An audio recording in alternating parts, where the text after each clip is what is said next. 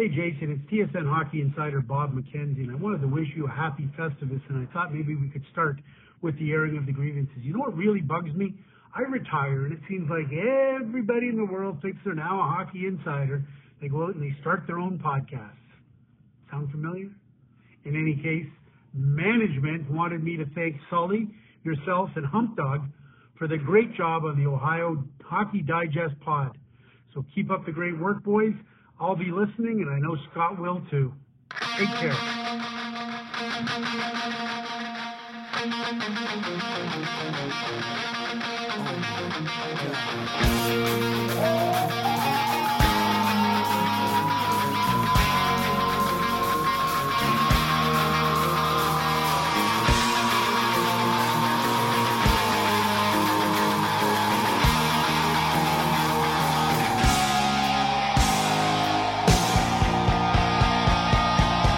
Welcome to episode 35 of On Air, the Ohio Hockey Digest podcast. The Ohio Hockey Digest is the foremost location for hockey in Ohio, covering every level played from youth and high school to juniors, college, and pro. Articles written to keep the hockey community up to date on all the happenings with hockey in Ohio. My name is Tim Sullivan. I'm joined by Jason Lewandowski and producer Dan Humphrey. With On Air, we are bringing you fresh content and adding voices, names, and faces interesting people making the Ohio hockey community better. This episode of the Ohio Hockey Digest on air podcast is brought to you by the United States Premier Hockey League. The USPHL is the nation's largest amateur ice hockey league and the only league to span the continental United States and parts of Canada. The USPHL will field approximately 550 teams in 2020 2021, representing over 100 organizations comprised of 11,000 players spanning the ages of 6 through 20.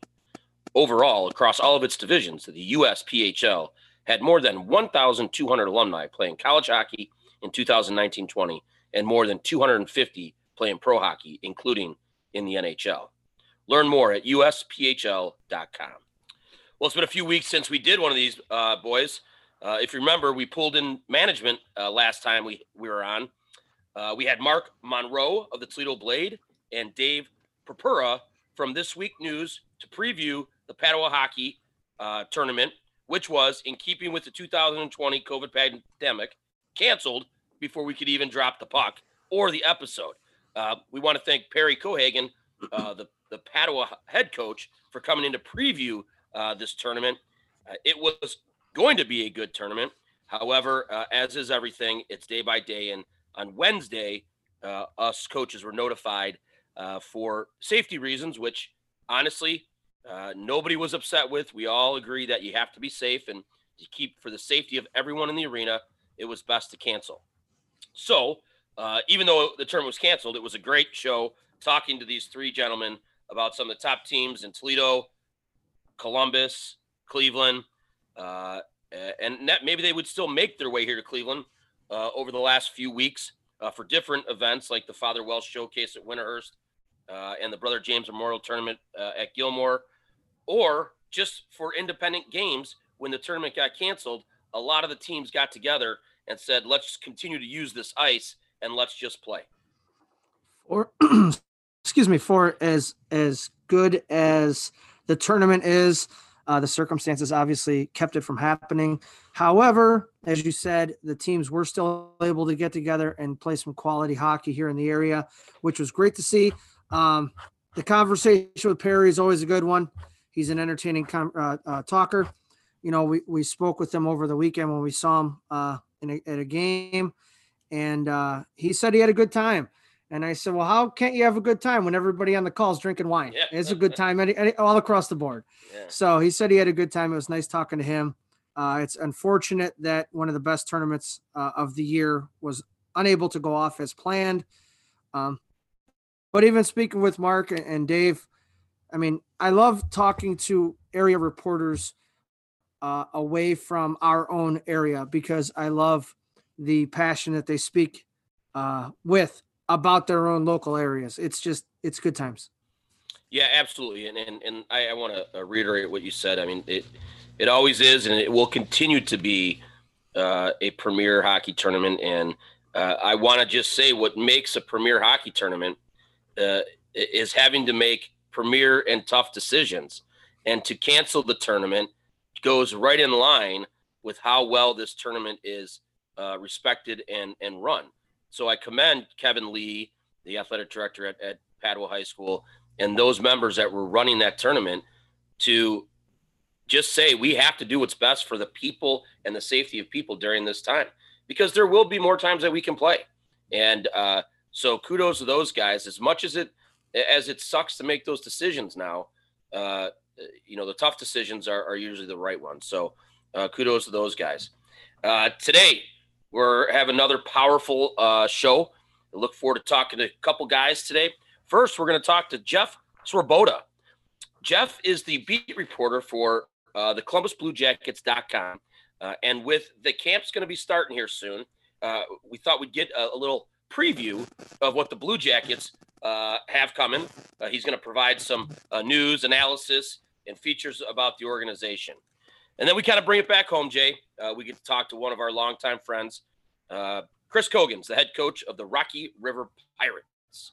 And we're going to talk to Chris a little bit about his adventure as a player, as a coach, what Rocky River is doing, uh, how he's gotten his way through uh, this COVID pandemic, and you know some other things we'll talk about with Chris, and that'll be a, a really good conversation. So look forward to talking to those guys this week. Uh, we haven't done a show in two or three weeks, so I'm sure a lot has gone on. Uh, how has your holiday uh, three weeks been? Daniel. Yes, sir. How, um, how has the holiday break treated you? It has been good. I mean, the you, I mean, you guys have been kept up on the uh, the Humphrey antics over the holidays. Um, but other than that, I mean, we've just been laying low. Christmas was fun with the little one because uh, he's old enough, you know, to understand presents. Doesn't always know which one are his and which ones are for his aunts and uncles that should not be touched under the tree, and he continues to open them every single day and be amazed that it's a calendar with muscle cars on it. Um, it's like Groundhog Day. Oh my gosh, this again.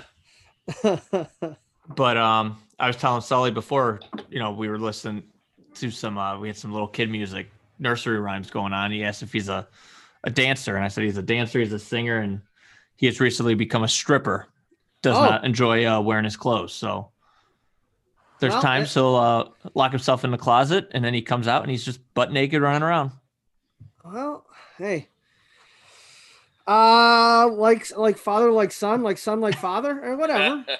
well, I, mean, I would tell you there, there's a great rendition of uh, a song. I think it's a remake that the Zac Brown band sings, and it's called "Free."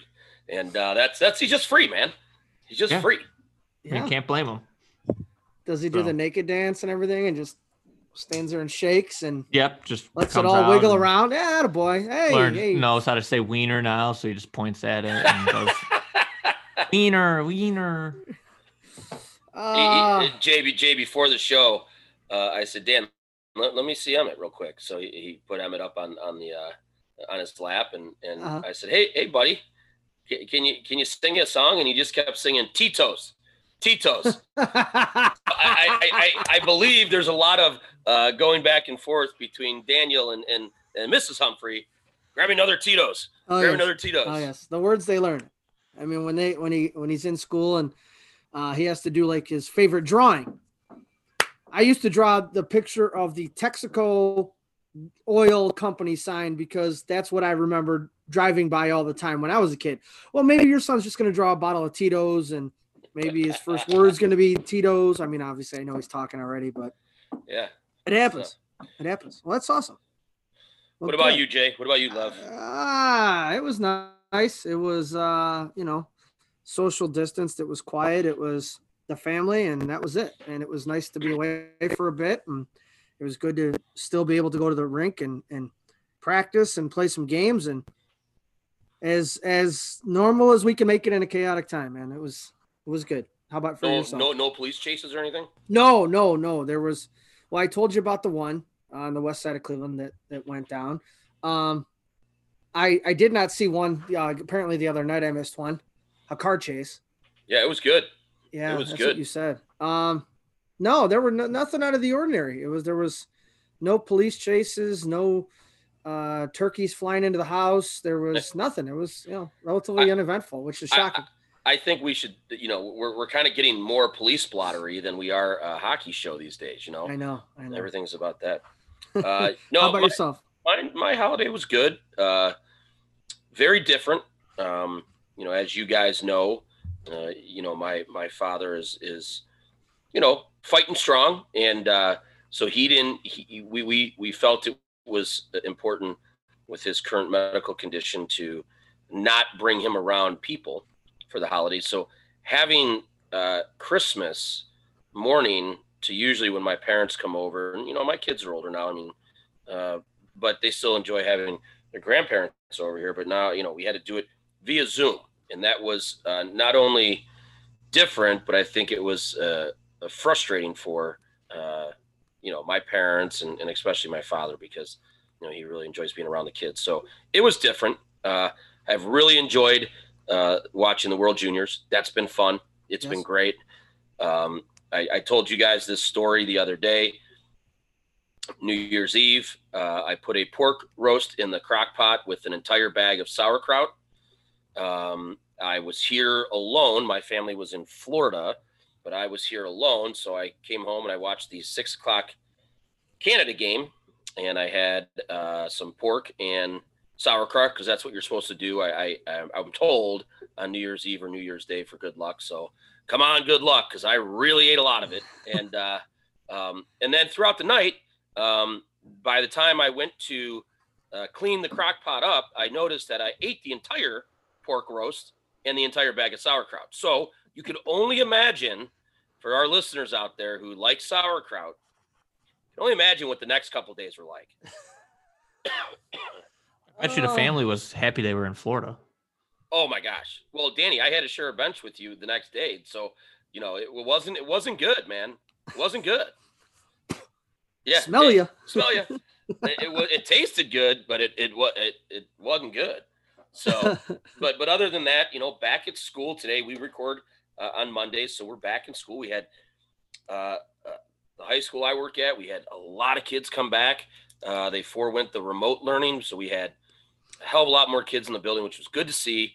Um, I'm glad that the governor kind of relaxed some of his uh, tracing and, and quarantining policy of the classrooms. Uh, so uh, I, I think there is a light at the end of the tunnel. Uh, it looks far away, but there is a light. So Yeah, it's Uh, definitely faint. I do yeah. have one story for you. I forgot to tell you about the Christmas uh, time. So, a relative of mine, who will rename, remain nameless, uh, decided to get my daughter a present, and it was very thoughtful of him and, and very nice. And it was a, the reindeer from uh, Frozen, Sven. So, what you need to know is the reindeer is roughly two and a half to three feet tall. My daughter can sit on it as if she's going to ride a pony. When you move the antlers, it makes noise. Nah. And if you put a carrot in its mouth, it says, Can I have a snack, please? Okay. Funny, cute. My daughter loves it. Bananas over the thing. That needs to be transported home. And so I went from one side of town to the other back to my house with that reindeer in the backseat trunk of the vehicle. And as I'm driving, it's a snowstorm, and it was snowing pretty good that night. So it, it normally takes 35, 40 minutes to get home. This one took over an hour. I'm in the rearview mirror staring at the eyeballs of a reindeer. And every bump, something hits the antlers. oh. So as we're driving, all I hear is, Can I have a snack, please? I'm like, if this was if this was an eight hour drive, that reindeer would be on the side of the road. or would you just strap it to the front of the car or the back of the car? I I thought about the front. I thought about the front so the kids could watch what happens if a reindeer or a deer of any sort runs out in front of your vehicle. I thought that might my, my, wife thought that'd be a little too traumatic, but Yeah, it may yeah, be. every time I looked in the rear view, so the, the lights would be oncoming and it would shine off of me, and I'd look in the rear view, and there were the eyes of this this beast. In fact, Uh oh, he just went up to get it. We're oh, here. Oh, look at that thing. Hit hit the hit the antler. There it is. Sorry. Hit the hit the antler. All right, come here. Hold on. Know if it's on. It's not on. Hold on. Some somebody figured out where the on off button was, and it wasn't me. There it is.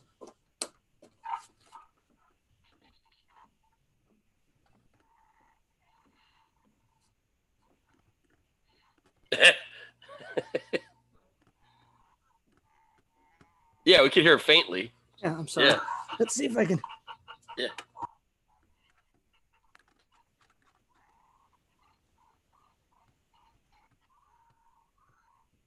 Jay, it sounds like it sounds like some some weird stuff's going on in a farm at your house right now. Most days, yes. Can I can I ask a question? Would this have been uh, an uncle of your kids? Yeah, that was him. Yeah, he's cute. Yeah. He's funny. Yeah, he's he's got all the. Uh, he's got it all. Then he brought my. Uh, he decided to get my son a uh, battery operated pickup truck. Lots of noise going on in your Oh, house. huh? tons of fun. Tons of fun. That's what we're going for over here. Okay. Anyways, All right. Well, as the calendar flipped to a, a, a year that I don't think any of us thought we'd ever get out of, uh, it's 2021. There's a lot of stuff happening in hockey. Let's see what's happening in the news of the Ohio Hockey Digest. NHL training camps open this week, and our regular season games start up January 13th.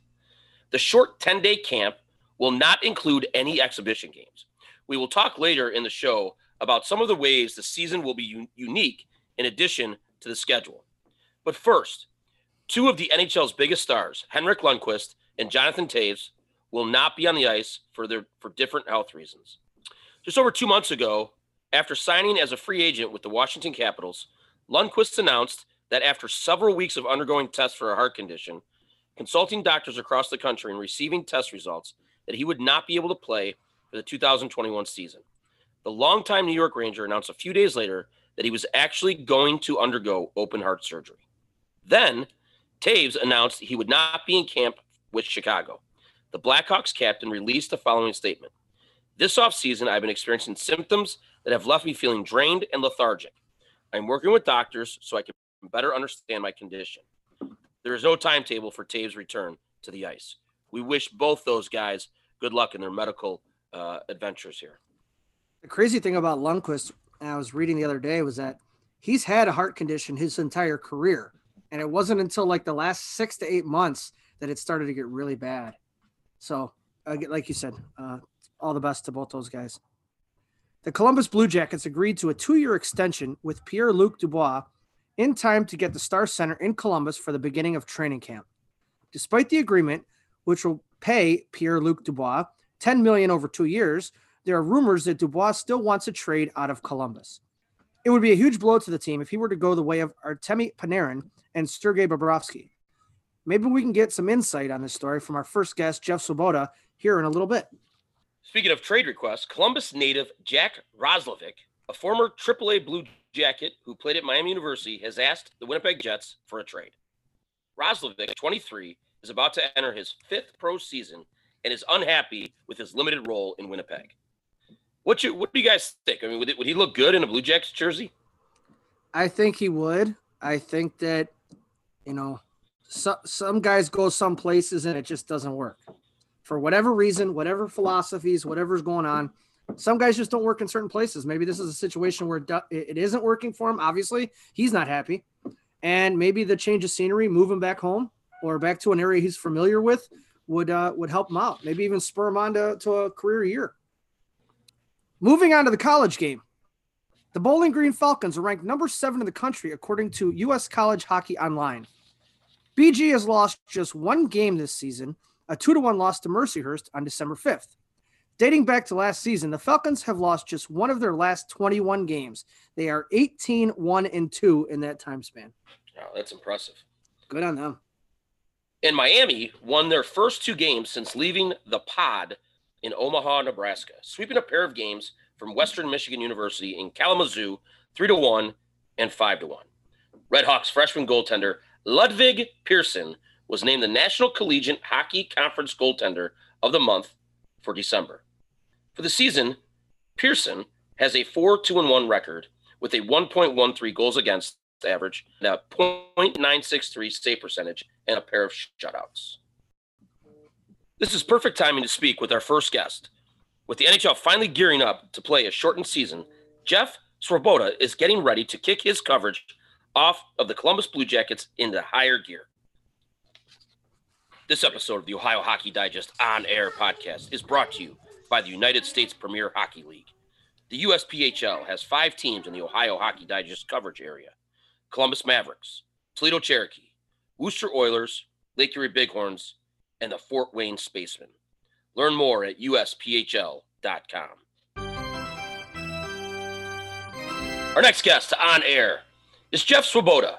Jeff is an Ohio native that was a staff writer at Buckeye Sports Bulletin and sports editor at the Toledo Blade, and now covers the Blue Jackets for BlueJackets.com, providing news, analysis, and features about the organization. Please welcome to On Air, Jeff Svoboda. Welcome, Jeff. Glad to be here. Well, thanks for taking the time to talk to little, talk to us about the uh, the Blue Jackets and what they have uh, coming here. I mean, games are scheduled to start on the 13th, so uh, we're going to talk a, lot, a little bit about that. But first of all, tell us and our listeners about your background. Uh, you're from the Cleveland area, correct? That is correct. Yeah, I'm from the West Side, a Lorain native. There you go. Um, so tell us your background and how did you get into sports writing? Uh, well, a lot of luck and knowing the right people was the answer I think you get from pretty much anybody that gets into sports writing. Um, it's something I always wanted to do from the time I was a kid. Uh, I, you know, I kind of had a sense I probably wasn't going to be a professional athlete, and that was borne out uh, being five six and generally uncoordinated. Uh, so it was something I always wanted to do. Uh, graduated from high school and went to Ohio State to study journalism. I was lucky enough there to, to do all sorts of fun things like you know school newspaper and student radio and things like that. Uh, had a lot of fun doing those types of things, and then got a job. You mentioned Buckeye Sports Bulletin there, kind of my background. Uh, when I graduated, was lucky enough that there had to happen to be an opening in Columbus covering Ohio State athletics, everything from football to hockey, uh, men's and women's hockey, to all the way down to synchronized swimming. Uh, you name it, I covered it. Uh, did that for about 10 years, and uh, again, got lucky that I had some friends up in Toledo. there was an opening there that I, I started there, just doing digital stuff for them uh, basically making the website look pretty, posting stories, basically grunt work essentially. Um, went to a lot of walleye games up there. um, and then there was an opening for a sports editor. So uh, I threw my hat in the ring and was lucky enough to get it. Did that for a year. Uh, but always wanted to get back to Columbus. It's kind of, even though I'm from the Cleveland area, Columbus to me uh, really became home when I spent those 10 years after college uh, here. So ended up, you know, kind of looking for jobs, looking for jobs. And then that's where the luck came back in. And uh, there was an opening with the Blue Jackets for this job, and, and I happen to know a lot of people with the organization just from having lived in Columbus. I knew a lot of the media just from having been a media person in Columbus, and so kind of had those connections there. Came down and applied and got the job, and it's been two years now, about 25 months, and it's been a blast. Uh, you know, I always wanted to cover hockey and make that a, a living, and you know, did that with Ohio State on the college level, but not quite as big a stage. But now to come do it with the Jackets has been in a lot of ways a dream come true. It's been so much fun. It's such a great job, and I really enjoy it. So uh, and hopefully I'm good at it. I, I, like to think I am, but I, yeah. I, I hope that's the case. No, you well, are. You are. Well, well, there's definitely good excitement in your voice. I have one question before we continue on on our questions of how how difficult or how easy was it to write about synchronized swimming? well, you know, it's weird is covering all the different sports I covered, you know, you cover football or you cover hockey and there's like things that happen in the game you can write about. There's strategy and there's like a team scores or a team does this or a team does that. Then you go cover things like swimming and it's or synchronized swimming, and you're like, I really, you know, swimming, they swam and then one person swam faster. Like, what do you say? and same with, with synchronized swimming, no one really knows what happens. And so uh, it, it's, it's different, but you learn, you figure out how to do it, I guess. Uh, and that was honestly some of the most fun I had at Ohio State. You know, you can't beat covering football and going to the Sugar Bowl and going to New Orleans and going to all these great bowl games. But I had so much fun covering the sports like hockey and and swimming, I, I met a lot of swimmers who were a heck of a lot of fun, you know, soccer, things like that. Uh, that was some of the most fun I had just because you know, they have a lot more personalities and, and especially being a younger person when I was doing that, they were a lot like me. So, uh, you know, I got a lot of good friends doing that kind of stuff as much as I did covering football. So uh, it was always a lot of fun. That's for sure. That's cool. So you, you've had some more traditional media roles in the past, but currently you're the team reporter for the Blue Jackets. Could you explain your role as a member of the media but also as a team employee? Like, how, how does your coverage differ from a traditional beat writer? That is a good question, and it's something that I, I, was a little curious about when I took the job. I'd always been, you know, at an outlets that were not necessarily tied to the, you know, the organization that you're covering, uh, and so that that is a change, and that is different, and that's something we've seen a proliferation of actually here over the last uh, number of years. Is that you know it used to be, you know, there wasn't my job didn't exist ten years ago. Uh, so it's it's a new experience for a lot of journalists. We've seen a lot of people as you look around the media landscape who've gone that direction. But one thing I will say uh, you know, the team has been great to me uh, over the, you know, the two years that I've done this is, you know, there haven't been really any stories that I've been working on that they've said, hey, don't write that, you know, and there is a certain amount of, you know, I am employed by the team, uh, and that does impact my ability to report on things like trades and things before they come out. Uh, you know, PR announces those, and so I, am not really breaking news in certain ways at certain times uh, that a traditional writer would be asked to do. Uh, so that that's a different a change a little bit. Um, but like I say, there, there hasn't, you know, the, the, biggest question people always have is like, oh, do they tell you what to write or they tell you what not to write?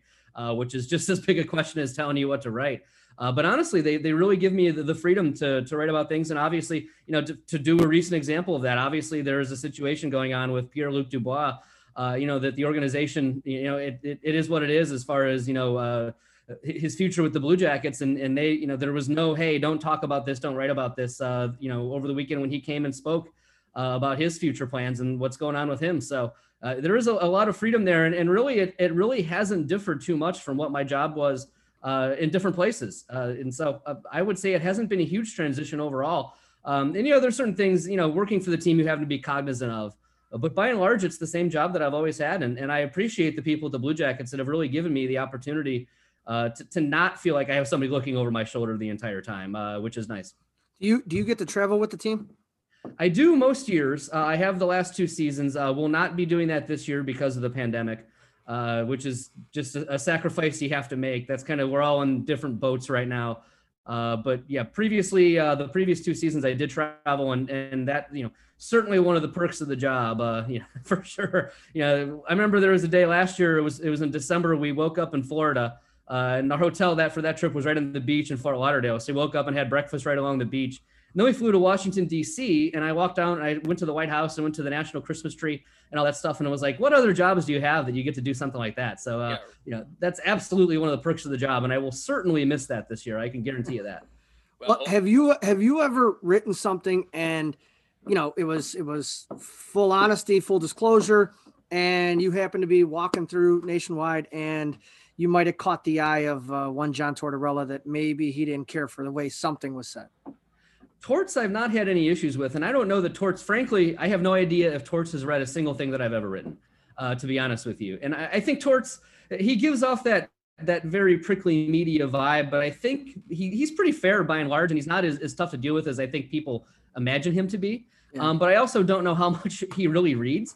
Um, he might read Aaron, you know, Porty more than me just because of their long-standing relationship. Um, but there have been, you know, that that's part and parcel of the job is that there are certain people that have had issues with things I've written.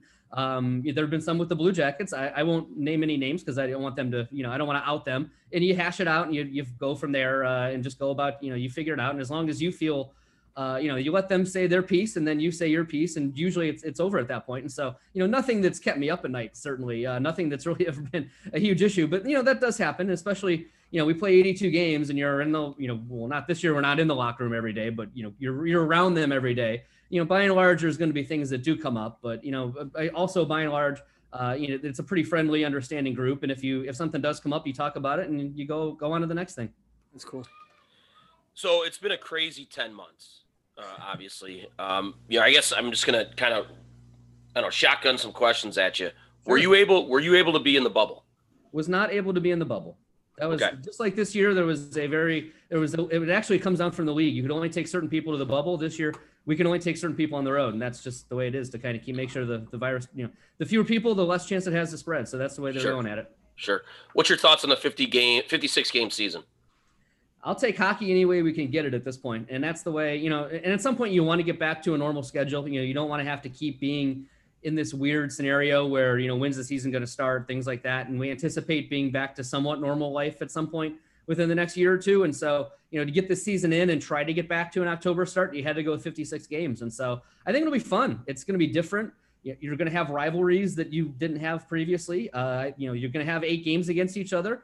So I mean, as Nick Foligno said, you know, in his first interview, you know, and I asked him about the schedule, and he said, "We're gonna, I'm probably going to spend more time in the penalty box because we're going to hate each other by the time you play your eighth game." Yeah, and I think that's that's going to be fun hockey because of that. So you know what, you make the best of it, and uh, I think they've the NHL's done that, and I think it's going to be fun actually. So for our listeners that are unaware of the realignment and the fact that teams will only play within their division, uh, can you tell our listeners what teams the Blue Jackets will be going up against? Okay, yeah, let's do. Let's see if I can do this off the top of my head. Uh, we've got Chicago, Detroit, uh, Carolina, the two Florida teams, so the Panthers and the Lightning, and then two teams from the West that we wouldn't normally play. Um, it is Nashville and um, who's the other one? Dallas. Um, okay. Originally, the thought was maybe Minnesota, but they ended up with Nashville and Dallas. So, uh, you know, it's it's weird because it's three teams in Nashville, um, Chicago, and Detroit that were in the Central Division. The Blue Jackets started in. So those are like old rivalries. And, you know, Blue Jackets, Blackhawks, Blue Jackets, Detroit, and, and Blue Jackets, Nashville. When the Jackets just couldn't beat Nashville for a long time. Those were pretty big rivalries, and now they haven't been as much over the last couple of years. Those are going to come back a little bit this year, uh, and I think kind of the old school Blue Jacket fans are really excited about that. So, uh, and you, I tell you what, though, you talk about not being able to travel this year. Uh, the fact that I'm not going to be able to go to Tampa and Florida as much, yeah. that's, that's going to be a little bit of a bummer. I'm not going to lie. And heck, Nashville, that's one of the best trips of the year. I'm going to miss that one too. Sure. So, we we talk a lot about uh, you know practice squads and ta- taxi squads and all that stuff any idea how Columbus will approach their taxi squad? It is interesting because as you look around the league, uh, teams are going to use it for salary cap purposes in a lot of cases because the person that's on the taxi squad is essentially being paid their AHL salary. Uh, and so you're going to see teams uh, because taxi squad members can still practice and are basically still on the team. They just are there because of the pandemic purposes. Like teams that are right up against the salary cap, they're going to be sending guys up and down every day uh, because you know if you can send down a guy for a day and pay him his AHL salary for a day, and that adds up throughout a season. Uh, that that helps your salary cap. And so teams like Toronto and Montreal are going to be in that situation. The Blue Jackets will not quite be in, in that situation as much. They've got some salary cap wiggle room at least right now. Uh, you know, certainly that can change if any moves are made. Uh, so that's not something that the the Jackets may or may not have to do. Now, you know, in a pandemic where you know you're not making revenues like you would want to, maybe you do that a little bit just to save some money here and there. Uh, but you know, Jarmo Kekalainen was asked about it. The uh, you know, as camp started here, and you know, it is an interesting spot if you're the Blue Jackets because if you're looking at young players and them developing, you know, do you want to have a young player that's just on the taxi squad and not playing all that often? Right. Uh, and the answer is probably not. You know, in the AHL, likely not starting until February 5th. Uh, you know, and if they start then, you know, would we better off for that young player to be playing every night down in Cleveland? Uh, just to get you know more and more games. Even if he's one of your best, you know, it's a four to six person taxi squad. So you know, if you got a young guy who's one of your best 25, but he's not one of your best 20, uh, you know, do you want him on that taxi squad or do you want him down in Cleveland where he's playing on a regular basis? So uh, it, it's going to be unique. That people are going to use it, and teams are going to use it for all sorts of different maneuvers. Uh, some teams will leave spots so they can have those guys go up and down. Uh, I think the Jackets will probably use it in a more traditional sense to just have those players available. Um, but I mean, you're just going to have to see how it goes because we've never had anything like this in the NHL. So it's it's it's a new world, and so teams are going to use it in different ways. Uh, and so you know, wouldn't be surprised to see some of those young guys on, in Columbus that maybe. Uh, and I wonder maybe you know a guy like Liam Foudy, uh, the first round draft pick two years ago. You know, might it make more sense for him to be in Cleveland at 20 years old, playing every day, rather than being in Columbus and playing every you know fourth game or whatever. Uh, you know, and that's just a, throwing a name out there. Uh, he might be a guy that's in the regular roster. Who knows? Um, but it, it's it's going to be really different and really unique, and, and everybody's going to use it differently, and, and we'll see how the Blue Jackets do it. So you mentioned the Monsters uh, are scheduled to start uh, on February 5th. Is the Columbus ECHL uh, affiliate operating? Uh, the Blue Jackets actually do not have an ECHL affiliate. Um, okay. As, as odd as that is, some teams don't, and Columbus is one of those because there's just so you know, if you need to send a guy to the ECHL, you, you know, you can find a place to send them and a team that'll be willing to do it. But um, it, just because there's so few, you know, there's so few prospects that, that, you know, come out of that level. That's just the kind of the way it is, which is weird. I say that coming from a former newspaper sports editor in an ECHL market. Uh, it, it's yeah, it, but it's just kind of a unique setup there, I guess, the way that that kind of works out. Gotcha. So, Jeff, you recently profiled all 41 players invited to training camp. Was there any new information on a player that jumped out of you? Ooh, that's a good que- question. I would say not necessarily because I mean I kind of have a good sense of who most of these guys are, um, and it was just you know kind of a paragraph on each guy, so I, I wasn't going on a deep dive. um, too too much. Uh, one thing I did do uh, last year, and I'll see if I have the time to do this this year, is when they actually named the 23 person roster. I kind of do like a, here's what this player's role was going to be story, and then I include like a random fact about that player that people may or may not know. Um, and I'll have to see if I do that again this year because that was kind of fun last year, just because you know there, there are some random facts about these guys that a lot of people may or may not realize. I'm trying to I can't really think of necessarily one off the top of my head, uh, but you know there, there's just you know you just never know about you know what some of these guys get into. And, and we kind of inside the organization they fill out bios for us so that we have some info on them uh, so that we can do you know when we kind of do these promotions and things like that how we can kind of target uh, guys for the right situations uh, um, off the ice. And so I kind of get a chance to go through those and see different things you might, you know, might not, maybe not know about guys and can kind of learn about guys. One thing I didn't really realize about the team last year when I went through them, um, you know, so many of them are like huge fans of tennis or even pickleball. I know Jarmo plays pickleball all the time. Cam Atkinson is playing it this summer. Uh, they're all into racket sports. They all love like you know Roger Federer and Djokovic and all this stuff. I had no idea that a lot of these guys are tennis guys. Uh, I might write a story about that down the road. Maybe who knows? I don't know if it'd be interesting or not, but it's something I didn't know. That's something definitely interesting for sure. So, I, as the way I understand it is, uh, training camp rosters were limited, but you could have a- any number of goaltenders you wanted in camp. Columbus only has four. Is that What's that? correct? I said Columbus only has four in camp. Is that Columbus correct? only has four, correct? so they'll keep three in Columbus. So, so will they still need to sign a goalie for uh, Cleveland? That is a, a good question. I've been kind of meaning to get to the bottom of and, and been a little busy here with camp starting because as of right now, yeah, they don't really have anybody to be in Cleveland except for Brad Thiessen, who is, you know, basically the player coach goalie that they've had there the last couple years. Uh, the two guys who are probably going to be there this year uh, are both overseas right now and, and getting more playing time over there. Danil Tarasov, uh, third round pick a couple years ago, is, is in his hometown in Russia. Um, and then Veini Vehvilainen, who was in Cleveland last year, is in his hometown in Finland, which kind of funny that both of those guys were able to end up in their hometowns, uh, that they actually have hockey teams in their hometowns. But I think both of those guys are staying over there uh, for the rest of the year. So I, I think they would have to sign somebody. And, and that's something I've been meaning to ask if they were planning to bring Veini back over just because they weren't sure about the AHL season. Um, and once, you know, now that that's been announced, if that plan was coming, if they were going to move him or if he was just going to stay there. So that is something I will have to get to the bottom of. But, you know, if it works out that way, then yes, Columbus would have to bring in another goalie to be down in, uh, down in Cleveland. Nice. So speaking of the monsters, how, do you get up to Cleveland uh, to see the monsters, and, and how many games do you attend in person?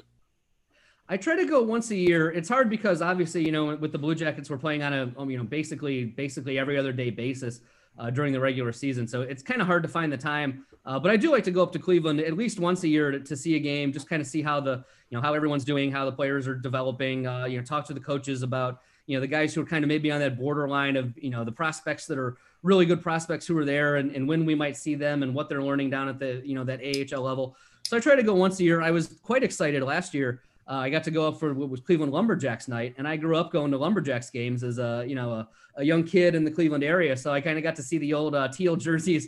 Uh, it was basically like my childhood playing out there, which was kind of neat.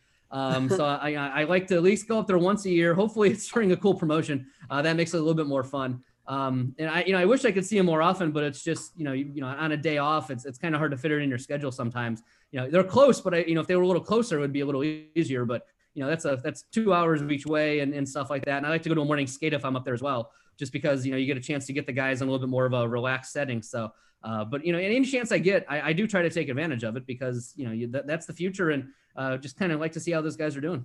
Is there anything better than a minor league crowd? You're absolutely right. And, and I tell you what, the one I, I liked the most was Toledo of the ones, uh, you know, I grew up in, and Cleveland plays in that big, you know, gun, you know, not, not Gund Arena anymore, but what's it called now? Rocket Mortgage Fieldhouse. You know, Yeah. it's basically playing in an NHL building. Uh, you know, when I was in Toledo, I loved going to Walleye games because it was an 8,000 seat building and they were pretty much full every night. I mean, a great fan base there in Toledo. I know you guys talked to Mark Monroe recently with the Blade, uh, one of my former writers there at the Blade. So I was, I was you know, shout out to Mark Monroe. Um, but you know, I always loved going to uh, uh, Walleye games when I was up there because that's a crowd. You know, that that's a real hockey crowd going to those games. And so, yeah, I totally agree with you. I, you know, and I grew up on minor league hockey. I grew up on college hockey. So uh, anytime I get a chance to go back to those, I love going to a game at Ohio State if I can fit it in my schedule. Unfortunately, we don't have any prospects there anymore with Carson Meyer uh, graduating. But you know, anytime I can go kind of back to the roots, it's always a lot of fun. I, I always like when uh, the public address announcer announces one minute left in the game and everybody yells, thank you. Yeah. You know, they say thank you or it's an official timeout. And they yell, what official? Uh, that's just entertainment at its best. All right, we got to get back to business. I apologize. The uh, Max Domi trade. Do you think Domi will be effective center, uh, number two center here in Columbus? And do you think it was a good deal? I think so. It, it's funny. I was actually talking with somebody the day the trade was made, which was uh, the first day of the NHL draft. Um, and we were on the phone kind of just chatting about the team. And we were like, you know, what do you do with Josh Anderson? Uh, you know, because he was in that, you know, he was an RFA uh, after last year coming off the injury. Uh, we were just kind of talk about it. And we just got to the point where, like, you know, it just makes too much sense to trade him for Max Domi. The Blue Jackets needed a center. Yeah, Josh was just, you know, he had kind of a history with the Blue Jackets as far as contract negotiations and, you know, coming off an injury, just not exactly knowing what you're going to get out of him. And it was like, it, and, nothing against Josh, who I think is a hell of a player and, and, a unique, he's a unicorn in the NHL anymore with his size and speed. But we are just talking about it, like, it just makes sense to trade this guy uh, for what you need, which was a center. And then, you know, Max Domi, that trade, we're just like, God, this trade makes perfect sense. And then an hour later, they made the trade. so was, the timing of it was pretty incredible. So I, you know, I think it makes a heck of a lot of sense. I, I think this team needed help at center. Uh, you know, it, it, just was time to shore up the center spot, and they did that not just with Domi, but with Mikko Koivu. Um, but but that was what this team. You know, it was a whole. It, it really was. And I think Domi is going to be a guy that's going to be motivated. You know, just because of the fact that he was traded. Uh, I think it kind of ended on a sour note in Montreal. I think he wants to prove to the league that you know he was a 72 point player um, in 2018-19, and last year he was I think right about a 50 point pace. Well, I think he views himself as more a 70 point player than a 50 point player, and I think he wants to show the league that, that that's what he's all about. You know, he's got an opportunity here to, to you know a fresh start, can kind of uh, introduce himself to a new fan base and, and kind of show what he's all about. Uh, I just get that sense that he's going to be a really good addition and kind of what this team needed. He plays with an edge which the Blue Jackets do in general, but I think he's going to add to that. I think he can help the power play, which, you know, if you've watched the Blue Jackets, you know, they can need that. They can use that help. So I, think it, he was the right guy to bring in. Um, and, you know, time will tell, but uh, at this point, I think it's the right guy. You know, I watched the first day of practice and he skates in, you know, it's a drill. So there's not defensive pressure or whatever, but just the ease that he's able to, you know, take that, you know, handle that puck, put it on his backhand and just roof a shot, you know, from in close with the goalie right there uh, you know, he's got that elite skill and that creativity that that this team needs, I think. And so, uh, looking at it, you know, before the season, I think it was, you know, a move that's going to pan out, you know, quite famously for for Columbus. You think he has that? He seem he seems to have that blue collar uh, mentality, if you will. I mean, he's, he's a workhorse. He's he's always you know busting his tail, scrapping. He has that blue collar mentality that Columbus is about. I think so, and and you know he's Ty Domi's son, so you'd think he'd have that. Uh, yeah, yeah, I think he was born with that. Uh, you know, certainly or taught it at a very young age, and so yeah, all the the talk so far has been he's like exactly what this team is all about. I mean, he's feisty, he plays hard. You know, he'll he'll get under your skin a little bit. He's a blue collar guy, uh, and so yeah, I, I, think he was the the perfect trade. You know, a player they needed at a spot they needed it. So you know, time will tell. They, I think in Montreal, I said it did end on a little bit of a sour note. It seemed like uh, not being up there, but just the way you know the, the reading the reports from out of there. Um, and so who, you just never know how things are going to go. But as you look at it right now, I think it was it was the right trade for the Blue Jackets. Good. So we talked earlier in the uh, the podcast about uh, the Pierre Luc Dubois uh, contract negotiation slash trade request. Uh, we've seen this before, most recently with Panarin and uh, Bobrovsky. Uh, could he be on his way out of Columbus before the two years is over? Uh, you know, that's a, at this point, uh, well, I guess a five million dollar question because that's the the contract he just signed. Uh, so we'll we'll have to see what happens. Um, you know, it's certainly it, it is a situation at this point. I mean, nobody denied it. You know, the the reports of you know him putting in a trade request came out. You know, he had the you know he talks to the media the first day of training camp and does not shoot them down. Didn't want to talk about it, but did not shoot them down. And so that leads you to believe that there is, you know, there is some fire to that smoke. And so what will happen remains to be seen. Uh, you know, Jarmo Kekalainen is a guy I don't think is going to make a trade for the sake of making a trade. I don't think most NHL GMs would, but certainly not Jarmo if you know anything about him. Uh, and so I don't think he's going to feel forced to make a move. Um, and unless the situation really deteriorates, um, you know, PLD says he's going to come and, and, you know, play and be the best teammate possible. Um, and, and if he's not, that also hurts his value. So he, he has every reason to come and play as, as hard as he can.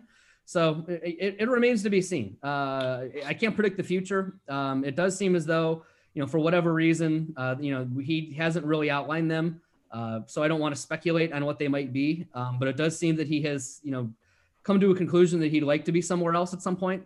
Uh, so I think that you know when a player gets to that decision, I think they generally do end up somewhere else at some point. Uh, it's just a matter of when and when the right deal comes along. You know, if the Blue Jackets do want to end up trading him, a 20 some year old center who's making $5 million a year and can be a number one center is a pretty darn attractive trade chip. So I think the Blue Jackets have the, you know, it's not like they're dealing from a bad hand if, if they get to that point. So uh, we shall see. I don't think a move is going to happen in the next 10 days, certainly. I don't think it's going to happen before the season or in the first half of the season or maybe even this season. But as you look down the road, you know, if, if it's a situation where he wants to be somewhere else, then, uh, you know, it could very well happen. Yeah. As a coach, as a teammate, as a general manager, you now have a player who is a top end player who pretty much has verbalized in somewhat words that doesn't want to be there. I mean, at some point, there's got to be some reservation from all the above. Like, okay, is my line mate really out here to play hard? And like you said, you know, he's got to he's got to earn his worth for sure if he wants to get traded. All right, so you would think that would be an extra motivator. However, I mean, if you're Tortorella and you're on the on the on the bench, do you have in the back of your mind, is he giving me all he's got? Yeah, it's tough, and it's human nature to wonder that. You know, I, you I, I would not blame anybody if they you know, came to that conclusion, you know, just be, or just to that, you know, even if not conclusion, but it being in the back of their head, I guess you could say. And, you know, but I'm not also blame a player, you know, if a player is truly unhappy and that's the way he honestly feels, then it's his, also his right to kind of say, you know, I'm unhappy here or, I want to be somewhere else, whatever the situation may be.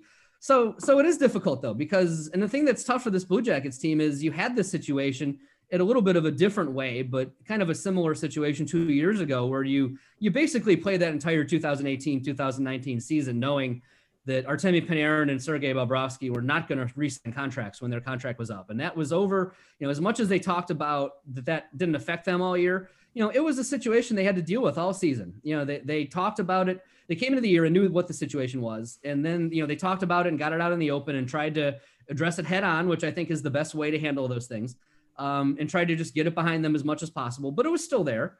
You know, the, the, as you got closer to the trade deadline, is, you know, is he going to be traded? Are these guys going to be traded? Uh, there was so much talk there, and you just couldn't ignore it by at the end of the day. And so, as much as you can sit here and say we're going to get past it, we're going to get past it, it's still going to be there in some way, shape, or form. And you know, people like the media, such as me, uh, you know, it, you is going to bring it up at some point because there's going to be a trade deadline, and there's going to be you know reports that get out and whatever it may be and so it's just such a difficult situation that as much as you talk about okay we're just going to put our heads down and handle it as best as possible it's going to come up at times and and it's unfortunate for the blue jackets right now just because of the fact that you got this what i think is a really good young team that you know has learned how to win these last couple years and has a lot of players coming to their prime you know seth joneses and zach Werenski's and and even pierre luc and, and guys younger than that even uh, a great young core and, and the pieces to i think be uh, you know, a pretty good contender this year. And now you've got this situation over you that, that you just can't help but wonder about. And so it's tough. It is tough. And, you know, it, I hate to say it is what it is, but sometimes you just kind of have to throw your hands up and say it is what it is because it is something that they're probably gonna have to deal with uh at times this season. And so it is what it is. So, so sorry, real quick, Jay, I'm sorry. Yeah, so, yeah, no. Question for you uh, uh, in the media. Okay. And I know you're, you're different realm because you work for the Blue Jackets and, and, but – PLD has a slow start his first seven games. He gets come on, you know you we all know what's gonna happen. Yeah. I mean it'll be out there. And you know, people who are as you said, it is a little bit different role for me, but you know, the people who are when it comes down to brass tacks, the people that cover this team, the people that cover the NHL across, you know, across the NHL landscape. I mean, you know, you saw this all started with a Pierre LeBrun tweet. Well, I mean, Pierre LeBrun's not going to put this down and say, well, you know, I guess they signed him. I guess it's over. You know, yeah, like right. I mean, it's it's going to be a point of discussion for media all around. You know, the NHL uh, and basically at this point all around North America, if you want to be honest. Uh, you know, the, with the hockey media up in Canada, and you know, the Blue Jackets, I guess, are going to dodge a little bit of a bullet here. Uh, that they're not going to travel to. I remember when the Blue Jackets went to Montreal uh, the year that the Panarin and Bobrovsky stuff was going on, and you know the Montreal media horde. Or you go to Toronto, the Toronto media horde Uh, you know, it's just there, there's 40 people that are waiting to ask you this question. Uh, and especially in Montreal was the one where it was right, you know, about two weeks before the trade deadline, and Panarin got got sick. He got that gastrointestinal bug, which led to the great Torts quote, you know, because everyone suddenly starts thinking, oh, is he being traded? Is he being traded? Yeah. And Torts, you know, he's blanking his pants, you know, because he was sick. Yeah. and then Right. you had Tortson, who occasionally is willing to go off the reservation a little bit compared to the average NHL coach on matters such as these. You know, it, it's going to be there. It just is. You're right. I mean, it is what it, it is. What it is. I keep saying it, but that's that's the deal. Well, I have a question in regard to that. In in, in regard to Pierre Luc, uh, Luc Dubois, I get when you're not playing. I get when you feel you're not being used correctly. I get when you just have a, I guess, just a clash of personality with personnel. You're playing every day. You're thought of as a premier center in the league. Why do you want out? He, Yeah, he, he pretty much could have carte blanche in Columbus from Yeah. from everything I've read. Why does Yeah. he want to? Is it is you know some guys are family reasons. You know you see I, I don't want to go to other sports, but you go NBA and guys want to go closer to home. They they they're playing on the East Coast. They're from the West Coast. They want to go back to the West. I get it. Why? How does how does that work? And and and I I'm kind of teeing one up for you or baiting you on this question because I have a great understanding why. However, why would something like that occur? Why would a player be that unhappy playing substantial minutes in multiple situations in the National Hockey League, want out of his situation? Yeah. Well, it's tough for me to answer because, you know, I, as much as speculation and rumors get out, you know, I'd, I'd want to hear it from the player, frankly. And it's something that he had, and he chose to not discuss it as he came to training camp, which is his, his right. Yeah. Um, but, you know, until a player says, here's why I'm not happy, you know, it's all speculation. And so it's tough when you're dealing with, with things of speculation because then you just don't know what the 100% God's honest truth is. And, you know, there have been, certainly reports of him clashing with Torts at times over the years. Uh, we saw during the bubble there was a time where Torts was in his face yelling at him, and that just being Torts. Um, my sense is that's not the biggest deal. I mean, I do think that there are times where where PLD kind of rolls his eyes and is like, uh, you know, I think there's times where he's tired of coming to work and getting yelled at, as we probably all would be. But I don't think that's enough for him to necessarily want out Right. um, to be honest with you. Uh, and again, I'm, I'm just speculating because we don't know what's in his heart right now. Yeah. Um, and Pierre is, is an emotional guy. And, and, and I know he, I, he sometimes, I don't, I don't want to, I don't want to say this the wrong way uh, because I like him immensely. Um, but he is an emotional guy. And sometimes that I think maybe, you know, affects the way that he thinks about things and, you know, it, it just his personality, you know, it's, it's not bad. It just is what, who he is. And so again, I don't know what's in his heart. Um, I, I, there's been some reports out there today, uh, you know, that, that, and I'll, I'll just go ahead and say it because they're out there that he may want a bigger stage. Um, if that's something that's, you know, at the end of the day, that was what Panarin wanted, you know, I was gonna say that's what that's what Panarin wanted. He wanted to go to New York from day one. Yeah, and I don't blame Artemi Panarin for that because he, I mean, he grew up poor in the middle of nowhere, Russia, and wanted to. I think he just wanted to play in a city he'd heard of when he was ten years old, uh, and he was a UFA and had that right. Um, it's a little bit different with Pierre because I do think he, you know, they they drafted him, they developed him. He's still under team control. He's thought to be a young building block of this team that they have really staked their future on. And so when a guy like that comes to you and says that he, you know, might not want to be there, it's it's a shot to the heart in a lot of ways, and it hurts and it's tough. Um, and so where it goes from here remains to be seen because it, I'd say there's a lot of speculation out there about it right now. Um, and we'll honestly have to wait and see kind of how it develops from here because who knows what the, the world will be like in four months, just from his perspective, the team's perspective, things can change. You just never know. Right. So I know we're we're new into camp. I mean, uh, Columbus started today. Yeah. The first on ice day was today. Yes. Okay, so first on ice today day was today, and and I know everybody's all excited. Hockey's back. We're going. We're going. We're going. What are your thoughts overall on the Blue Jackets for this season? Uh, well, I, I do like the makeup of the team. Um, you could certainly argue that they need, at least could use, another high level scoring winger. Um, and especially with Gus Nyquist out, that kind of uh, is a, at least, you know, a, a second or third line winger that you're down in a situation where you probably, you know, people around the league would probably say you needed another one of those guys anyway. But I do like the way that this team is constructed. I, I do think they addressed a major need, which was to shore up the center position. Uh, I think Domi and Koivu helped them out quite a bit there. Um, I do think you know with the you know the goaltending that they have, uh, you need to have good goaltending to be a good team in the NHL, and I think they have that. you know, defensively, they still got a really good defensive core, even with the trades that they made uh, from from one to six. I really like what they're going to have there. Um, I, I, you know, even forward wise, you know, the big bugaboo for this team a year ago was scoring. I mean, there's no doubt about it. They were 27th in the league in scoring. Uh, so as you look at it, there's still question marks there, but I think you add someone like Domi, I think that's going to help. You know, they were pretty much without Josh Anderson all of last year. So you're you're adding in a guy, a, a top level, top six guy for a guy who scored one goal last year. So that's going to help. You know, will Cam Atkinson score more than 10 goals this year? I think that's probably a safe bet. Uh, so you're going to get, you know, probably more out of him. You're going to probably get more out of guys like Alexander Texier and Emil Bemstrom, who were 20 years old last year. So I think they can be a better scoring team. And if you add that all up, I, I think they're a pretty good hockey team. I think they can can probably contend for this division. You know, maybe you want to see that to Tampa because Tampa is a juggernaut and Tampa is really good. Um, but Tampa's also without, you know, the Hart Trophy winner of uh, two years ago. So that drops them down a little bit. You know, Carolina, I think, is going to contend for the division. I think the Blue Jackets are right there with those teams. And uh, it, it, it, it's the NHL. So every team's good and it's always a dogfight to make the playoffs. But I feel, you know, and maybe I'm a homer, but I feel pretty good about what they've built here. You know, they've got guys like Seth who are, you know, getting older and coming into their primes. And, you know, guys like Werenski, I think, are just going to keep getting better uh, you know, a lot of their young guys are just going to keep getting better to the point where uh, you could see them, you know, taking that a little bit of a step this year, in my opinion. It's okay to be a homer, right? you know, it is. It is because you believe in the in the the process of the organization, not only that you work for, but that you cover every day. So that's okay. Well, Jeff, we want to thank you for coming on, giving us some insight uh, into uh, this coming season, uh, which hopefully we can get through all 56 games. Uh, and uh, thank you for coming on and, and sharing uh, your knowledge with us. We really appreciate it. It was a blast. Anytime. Our next guest is a local high school hockey coach from Rocky River, Ohio. Let's welcome Chris Cogan on air. Our next guest is a longtime listener, first time caller, good friend of the show, and no stranger to high school hockey.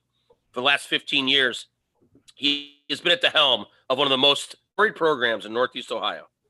After becoming the head coach of the Rocky River Pirates varsity program, he has continually worked to build a culture of winning that has seen his teams win numerous Baron Cup titles as well as Red Division championships. In 2003, he helped guide his team to the state Final Four. Always a man of the people, he's a local connoisseur of area restaurants, nacho dishes, and finds time to give back helping with the youth hockey organization newly appointed CEO of the PSP Incorporated. Please welcome on air head coach of the Rocky River Pirates, Chris Cogan. Welcome, Chris. Hey guys, how are you? Hey, thanks for coming on, Chris. Appreciate it. Yeah, thanks for having me. Doing wonderful, and and as I re- read your intro, you know, you just we just got to keep stabbing the heart of 2013, but that's okay. That's all right. We are in charge now. So oh, here we go. Here we go. yeah. Well, Chris, yeah, th- thanks for joining us. Hey, for our listeners, uh, talk to us about how you got your start, your background in hockey, and then uh, where you're at today. It's how Well, I mean, I'm a homegrown uh, Rocky River guy, so just uh, played in the Rocky River youth program my whole career, and um, then after that, I was going to try and play um, juniors and went up to Pittsburgh, and on the last day got cut, so that didn't work out real well. But uh, then chose to go to Bowling Green. I played a year at club at Bowling Green and came home and started working. Um, and at that time, I was uh, asked by Avon Lake. Um, they were just starting their program with uh, Mike Glover as a head coach, and I was asked to be the assistant. So I was the assistant there for two years, and then um, just so happened that uh, that second year, my brother was also a senior at River, and he graduated, and the spot opened up on the coaching staff at Rocky River. So I jumped onto that and uh, became an assistant there for uh, I believe like three years, and then uh, took over. Uh, Jonathan took a job in Shadyside Academy in, in Pittsburgh, and um, that's when I became the head coach at Rocky River. When did you know you wanted to be a coach? Was it during playing days, or was it? Did you just be, because you came home and started working? There was, I, guess, a void that you you wanted to stay in hockey. Uh, yeah, that's a great question. I guess like, um, especially after the, the first year after I graduated, um, I went back and I was helping the guys that, you know, my coaches from high school, Dave Janik, Bob Bailey, um, great guys, and uh, you know they they taught me a lot and and uh, kind of asked me to come back and you know work with the goalie and and do that kind of thing. And and you know they kind of wrote me in you know brought me in and just kind of showed me the ropes a little bit more. And then I really got you know I was like oh this is pretty cool uh, to give back. And you know it was still hanging out you know doing the, doing what I wanted to do but just at a, at a you know as a coach now and not as a player. But um you know I, I would give a lot of credit to those guys especially because they taught me a lot and and uh, they showed me a lot. So one of the hardest things that a parent can do, and and you know, a lot of parents coach their kids at the youth level, um, and and then you know they don't get a chance to, to coach their kids uh, through the youth and through the high school level. You know, it's no mystery here in in the Cleveland area that you know your son plays for you uh, on the high school team. So, as a, how do you separate coach and dad? That's tough. That's a tough one. Um, you know, and, and what's funny is, he, is, is he is he sitting right there? he is not. He, okay, he he's currently left the room. Okay, um, No, and, but, I, I asked uh, that. I asked that respectfully because it is hard, Chris, and and and I I am I got to be honest with you. I commend you. I respect the hell out of you, first of all, but I respect the hell out of you, and because you do such a good job of separating that. What I've seen coaching against you, watching you play, or watching you coach, and so how how can our listeners who might be going through this, who might be coaching their kids at a youth level or maybe, how can they separate that? And again, it's uh, so this is you're right. I mean, it's it's hard. Uh, this is really my first year of actually coaching Christopher. I mean, he's been in the program for four years, um, but now I'm hands on with him, like at the varsity level, and he he is our starting goalie. Um, so, you know, I mean, obviously we get in a little bit of, of battle here and there on the bench or in the locker room, um, but I try and keep it short and simple. And um, also, my assistant coach, um, Greg Duncan, you know, from Go with Christopher, he told him, he said, Hey, I played for my dad in high school. He said, It's hard. Like, you, you there's got to be a separation. And if you need to talk to somebody, he said, I'm here for you because I know exactly what you're going to be dealing with. And it can be, you know, it can be really hard at times.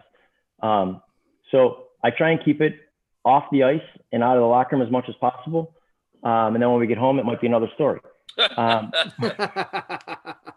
but even even at home, um, you know, I, we try and talk and then um, you know work through things in, in, a peaceful manner. And and if it sometimes it escalates to a little bit more than that, but uh, it's usually short and sweet. And um, he usually gets the point at the end of it, and I, I win again. I, I win again. Of course you do. I, I know the answer to this, but I'm going to ask it anyway. How, I mean, do, do you ever find yourself in, say, the middle of a game or before a game, and, there's just something you want to say to them, but you're you're towing that line of dad coach, and I, and I'm, I'm sure I'm kind of piggybacking. I, I'm actually probably asking the same question Sully just asked you, but are, are there moments when I guess that line blurs? I mean, I know I was, I was watching you, and we spoke about this uh, a couple days ago watching the uh, last weekend and Christopher took a hard shot. I believe his head hit the post, and you have to go out there. Now, us watching that, we're joking around, watching you walk to your son. Now, you have to separate. That has to be coach moment there. However, you're still parent first. You're still dad first. And of course, us joking, the first thing we thought you went out there and said was, Get up, you're ruining my momentum. However, in seeing the play that happened, it, it was a hard hit. It was a hard play, rather. And Christopher was a little shaken. How, how, I mean, how do you compartmentalize that in your head to where it's shit that's my son. But yet yeah. damn i'm coach. I i gotta i don't know. I don't even know how to ask this yeah. question chris. I mean so i mean i mean you probably saw it first. I uh i was the second coach to go on the ice. Um i asked greg if he could go out there because i really didn't want to go down there. Yeah. Um because you know he had gotten hit a couple weeks ago and uh i went out there and i almost completely had a meltdown um, complete breakdown because I, I wasn't when I looked at him, I thought his leg was like broken in two. And, yeah. uh, you know, I, I'm like, here I am, you know, our season, he's, you know, he's a senior, his season's over. Um, you know, the guys around me were all freaked out. And, and I, like I said, I, I had completely, I just turned away and I looked at the Zamboni room because I didn't know what else to do at that point. Right. And finally, somebody came over and said, he's fine so again, getting back to that last game when you guys were there, um, I asked Greg to go out, and then as soon as I saw him kind of like holding his head. I said, I better go out here. Number one, because it could be serious. And number two, he's my son. So, um, you know, but I, I try, I try and have, you know, somebody else always go and be the, be the first guy. Yeah. Um, Well, I- but it, it, yeah, it, it's, it's hard. It's challenging. And, and I don't, um, you know, there was never a time that I actually thought I would be at this day in coaching my son in high school. Um, but you know, I mean, 15 years later, here I am. You know, I'm I'm flying. Well, man, you're in you're in a unique position, an envious position, um, not an easy position whatsoever. And and I mean, eh, we've known you for so long. You, you've always been first class, no matter who the player was or what the situation was. And it's it is actually from for, as an outside point of view, it is a lot of fun to watch.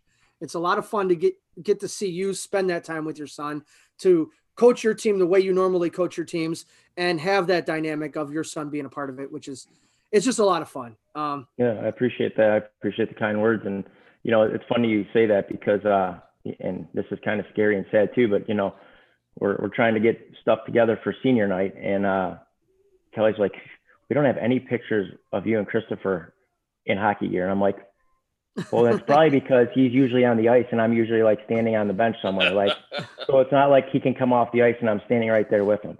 Well, Um, do you do you have a picture of maybe you in the horsehair pads from '95? Maybe you can don them one one last time just to stand next to your son because that Well- setup that setup he has is pretty sharp. You like that? I do. So, uh, you know, what's funny is I, I was just rifling through some pictures and, uh, all of a sudden there was one of me my senior year. And if, if you don't look close, you're really not sure if it's myself or my son. So, That's uh, awesome. we, we- yeah, we had to do a double take. So it's, uh, it, it is pretty crazy. I think the only difference was the uh, actual brown and white waffle. wow. Well, I mean, you know, yeah, Oh gosh. wow. So right now to our listeners, Chris is showing us on the Zoom the picture, and honestly, that's scary, Chris. Yeah. it is scary. That It that is scary. Did you notice I didn't have a brown waffle either? Well, that's shocking Well, to me. I because he because he I thought- spray painted it. Yeah. Spray painted it maroon. You know, and those pads, those pads I was wearing were from, um, AJ Sporting Goods. Oh yeah. Oh, oh, Yeah. was that was that a front door or back door deal out of AJ's? Whoa. What did I say that out loud? I'm sorry. My bad. he goes. Excuse me. "Whoa." Did I did I say that out loud? Excuse me. I didn't mean that. I had to work for those. Hey, outside. That's why I lost an edge. Um, I, I don't want to switch gears again, but I do. I, I like going down the, the memory road with you. Can you talk to us about 2013 and that run to the Final Four? Yeah. Talk to um, us about that year and just how it, I guess, how it culminated and how I don't want to say everything came together because you guys run a hell of a run throughout the entire year. You guys, you guys were just banging, clanging, and banging the whole year, and you see it through through to fruition to getting to the Final Four. I know it didn't end the way you wanted it to, but still, the fact that you made that is, just it, it was a fun run for you guys.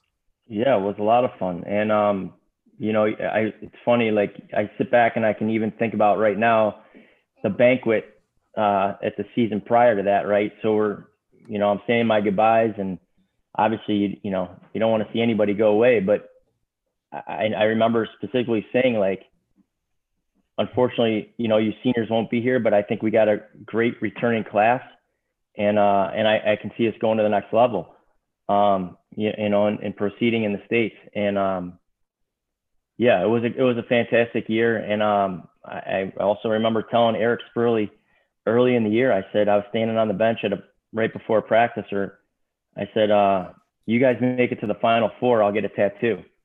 Um, I still don't have that tattoo, but uh, you know, what, he- what what what what were you gonna get? Well, I was going to kind of leave it up to them, but that got a little scary. Yeah, That got a little scary. Yeah, you can't leave it up to them. Yeah. you have a, so- you, you'd have a full back piece by the if you left it. To them. Yeah, and you know, and, and unfortunately, I have a I have a an out now. Like I'm on blood thinners. I don't think I can get a tattoo anymore. Um, No, no, it's a good out. It's a good out. so I mean, I don't I, I don't really want the out, but um, getting back to you know, so it's just we had a great team. Um, the guys just you know they continue to work hard. Um, and then just the uh, the amount of people that were backing us in the city. Um, you know, it was just it, just the excitement every day. Um, you know, and it actually got a little crazy. Um, in the you know during the states and obviously after you know with everybody coming in and people sending us this and wanting to you know hang out and do this and that and it, it was actually a little overwhelming and I think it took um, I think it kind of it didn't ruin it but um, we weren't extremely we weren't as focused as I think we should have been um, heading into that game. So I say to myself now if, if we ever get back there we're gone like the week before. Um, just just to get away, and you know, and go and be with be with the guys, and then just get practice sheets wherever, and, and just be away, um, and, and, get focused and be prepared.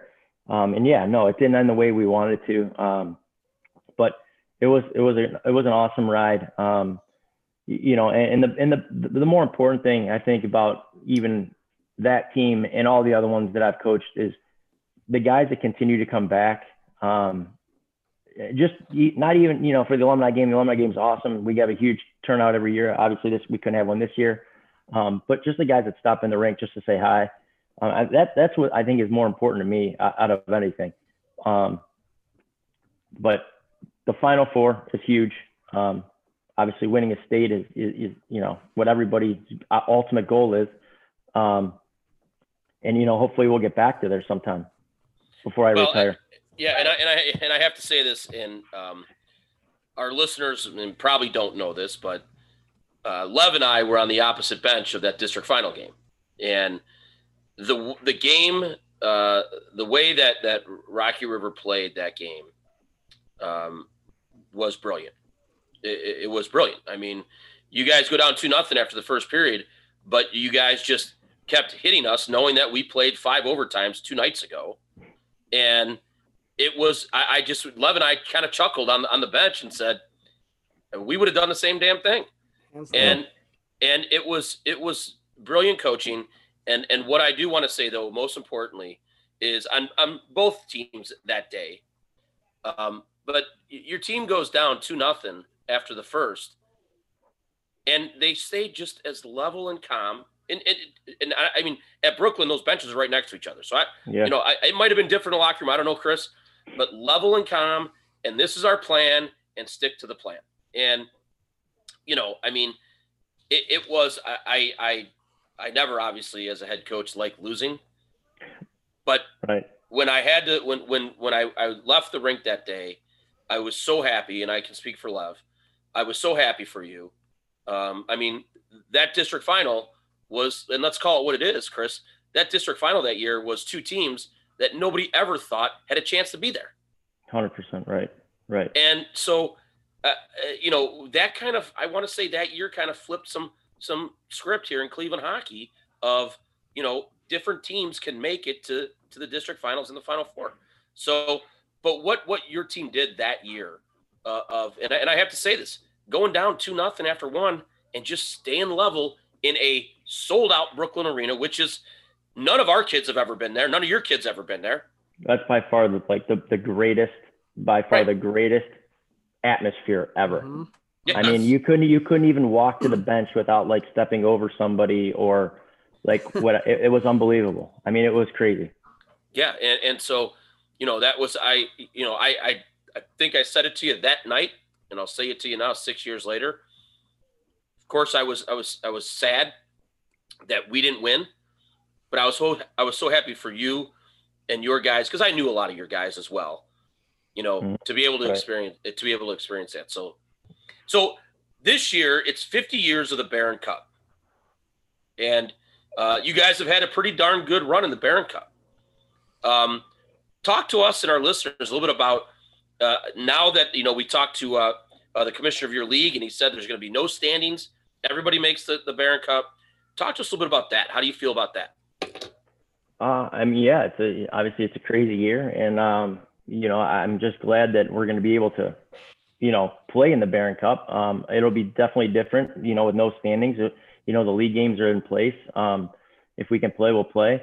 Um, but yeah, it's going to be uh, different because everybody's going to make it. So I'm not sure how they're going to do seating at this point. Um, you know, they said we'll come back, you know, and have a meeting prior to uh, the end of the year and, and figure out how they're going to get everybody involved. Um, or I guess you could opt out if you want to. I'm not, I'm not really sure. Um, but yeah, it's huge, 50 years. And, you know, it's just Ryan did an awesome job, you know, as far as the publicity and getting that logo at center ice over there, um, you know, to get the word out.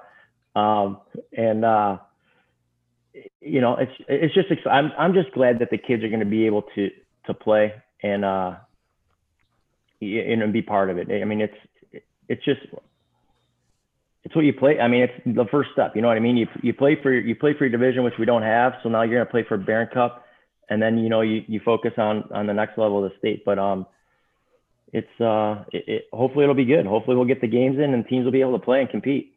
Chris, for for some of our listeners that that are from out of the Cleveland area and may not know, uh, the Baron Cup is the basically the league tournament, correct? Yeah, your city championship, right? At, yeah. And there's levels. There's the red, the white, and, and the blue.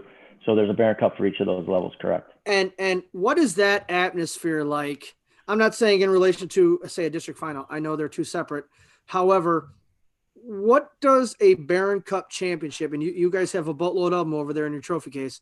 Probably half of them are right behind you at that nice mirror you got there. But what does what does a Baron Cup victory mean to a greater Cleveland high school hockey player, to a Cleveland hockey player? What what does that special trophy mean to to a player?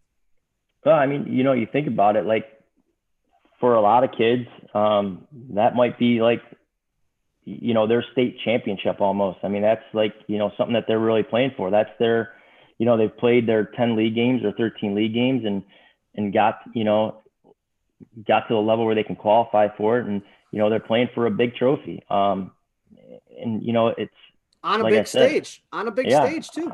On a big stage, and yeah, it's a big building, and a lot of times there are, um, you know, it's not nearly like you said, not nearly as packed as uh, a district final game or or you know getting deep into this, but um, there's fans that go. It, it gets a little rowdy in there. It gets you get some energy going. Um, so yeah, I mean, some of these kids, like I said, that that might be you know the the biggest thing that they play for, and you know, good for them. And and and let them, you know, let them have fun and, you know, and, and do that kind of thing. But, you know, and yeah, we've, we've been there. Um, we haven't had very much success the last few years. Uh, Mentor's had our, our number the last couple times, but you know, it, it's, it's good. It, it's, it shows that, you know, everybody's out there to compete and there's no easy games and, you know, you got to play the game. You got to play 45 minutes of the game to, in order to take that thing home. Right now, kind of along the same lines, where you said that you know to some guys this is this could be their state championship. There's talk uh, throughout the state of possibly going to two divisions for a state tournament. What are your thoughts on on that possible move?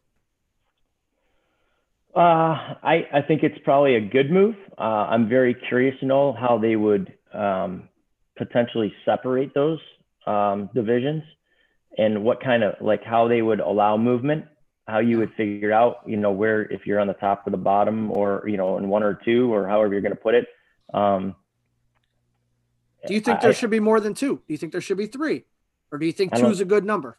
I think probably two is a good number. I don't think. I mean, you know, they're already we're already kind of stretching a little thin. I think with the number of teams that we have in Ohio, but um, I think it's a I think it's a probably a pretty good move because, you know, it's it's unfortunate that you know some of the lower seeded teams have to play some of those games and it's not fun. Um, you know, it, it's not fun for them and it, it's, it, it's not fun for us really, or anybody that has, you know, that beat, wins by 10 goals. It's not, it's not, you don't want to go out there. I mean, you know, one of my ADs told me one time, you know, it goes around, comes around.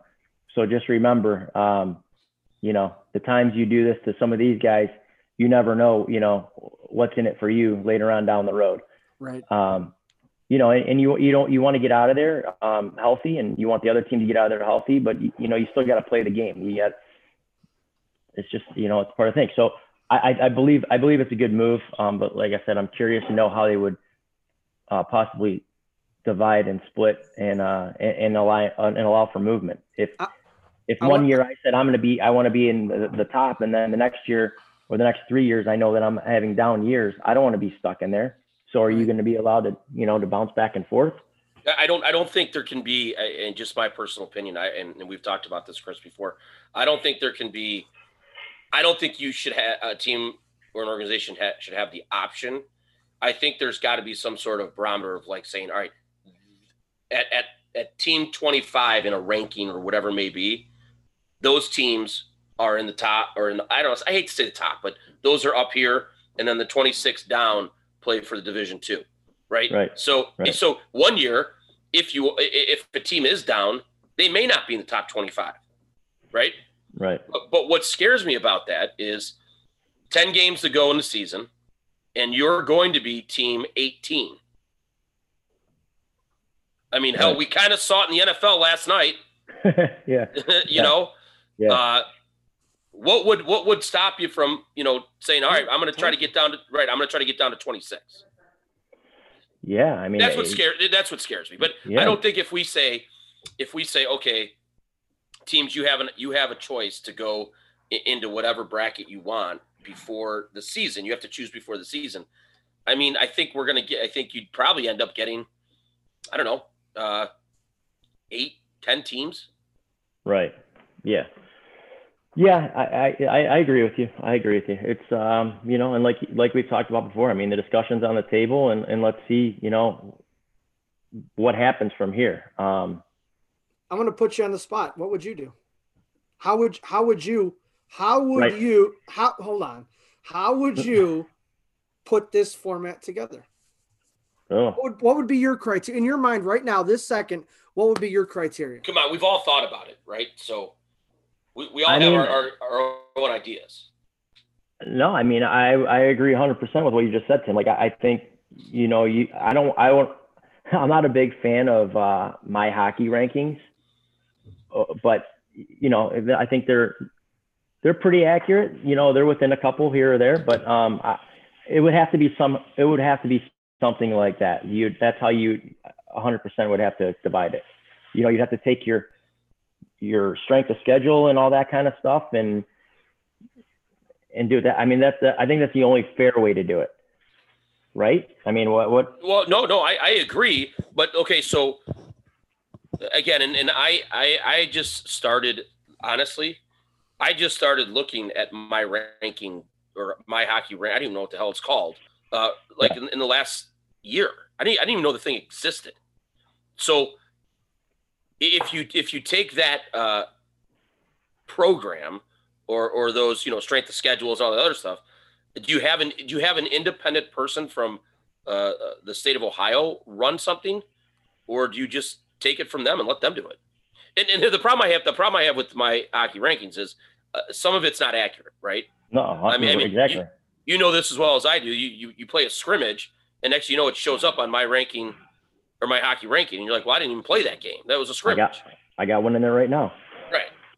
So So what about something, uh, and maybe this is a movement vehicle or, or a way to deter the movement in everyone's in everyone's uh, conference, if you will. There's already set up a vehicle to move. So if you are, let's just take Cleveland you- in Greater Cleveland High School hockey, red, white, and blue. If you're in red, you're basically in this one. If you are white or blue, you are in this one. And if your league is moving you, the following season that will determine one or two. So, one, it could possibly get rid of the tanking, if you will. Mhm. So it doesn't matter. You are in the red division in in Toledo. You're going one. You're, uh, you know, you know what I mean. You're going to this this section. Let's And- just and call thi- it one, I- two. I think all leagues in in our state, between here in Cleveland, between the Toledo, uh, the Capital League, and the Swole, I think they all have that red. They all have that Sure. tier, right? Yeah, yeah, So you take you, you take you take all the reds, if you will, and you rank them, and there's your bracket. And you take white, blue, or just white. I believe I don't believe Toledo has blue. I thought it was red, white, whatever, whatever the situation I, may be. I think so. I you think take that right. and, and you mix it up, or you you you bracket that up, and and away we go. But Yeah. in order to in, in the or in order to keep away from the tanking aspect, put it on the individual conferences, the individual leagues, if you will. They already have their movement their movement vehicle in place. Now just let that dictate who goes where.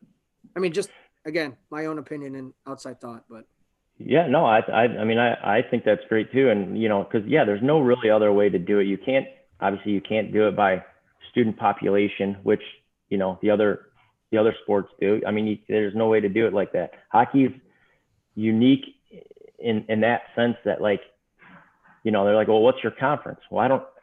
People ask me, what's your con? I don't have a conference. Like we don't. We're not in the school conference. That's not how hockey operates. So right. that's like like we're getting back to what you're saying, Lev. Is like that's their vehicle, right? You, you there's movement every year. Like you, there could be huge movement. I mean, guys jumping from the blue, you know, up to the top white or wherever it may be. So you know, and or from the red down to the blue. Like you, yeah. you really don't know. I mean, it depends on you know the PSP and, and who you got coming in, and um, you know how you can uh, how you can respond. Let, us kind of talk uh, about this year, and you know, and and we can we can cut this out, Chris, if you want to. You can tell us we don't have to cut it out, but um, you know, obviously we're we're affected by a major pandemic right now. Um, Chris, you you as good friends of ours, you've had a rough year yourself, and um, you know we're so we're so happy as friends to hear that you're doing better health wise. But how, first of all, how are you doing, and how has this COVID affected your season? Have you been shut down? How has it affected you personally? Um, yeah, well, first of all, I, uh, I do appreciate you guys um, reaching out all the time and asking, uh, you know, how I'm doing. Um, I think the first, well, not the first time I was listening to your show, but uh, one of the times I was listening to your show, I had just gotten out of the hospital and uh, is when you guys, you know, had given me a little shout out, you know, hoping that I get better. And I was sitting in the middle of Lake Erie trying to relax um, on a boat. So uh, I was like, oh, that's perfect. That's right where you need to be, huh? Nobody can bother you. yes. Um, but yeah, um, it's uh, as far as COVID, yeah. I mean, it's uh, we've been shut down twice. Um, so we had our four scrimmages, and then got shut down. Um, we came back. We were just about to come back.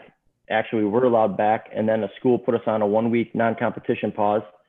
Um, so in that whole time right there, that first time, um, you know, we lost our Thanksgiving tournament and uh, I believe two league games and then um, and then we got hit again um, for another two weeks. Um, so in, in all that, we lost seven total games. Um, and during that second stretch, um, you know, good or bad, right? Most of my team has now had it. Luckily, nobody got anything bad. It was all they were all very mild cases. Um, including the coaching staff. Uh, all of us have had it. Um, and, and, luckily for me, like, you know, with all my stuff I got going on, like I just had sinus pressure in my eye, like nothing, nothing crazy. Um, but it's, uh, it's, it's totally affected, you know, me personally. Um, number one, like you guys say, like not only a coach, but I'm a father of a player that's in my house. Um, you know, and you can just see the, the, the frustration, um, day in day out when when we're stuck inside at home and not being able to go and skate when you used to skating every day.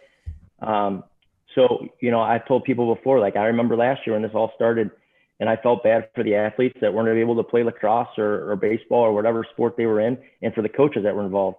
Um, but I wasn't I wasn't in it like I am now, and it is really uh, it, it's really a you know a game changer when you're a coach, a father, you know, and you work in the rink you don't see activity going on in there. It's weird. It's kind of it's kind of actually scary when you don't see the rinks crowded and, and little kids all over the ice and open skates and and all that kind of stuff. Um, so with that being said, I mean, I, I to the, at this point, um, my team now is um, we're scot free, as long as we can find an opponent to play, we're going to be playing um, for the rest of the year.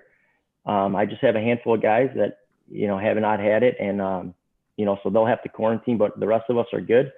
And, um, you know, I lost those seven games. I thought I'd get a couple games under my belt before I hit Ignatius and St. Francis, and that didn't work out in my favor. So I jumped right into the game situation against St. Francis and Ignatius, and um, you know, and then we played in the Walsh tournament. So we've been playing in some big games, and right in the Ignatius tournament.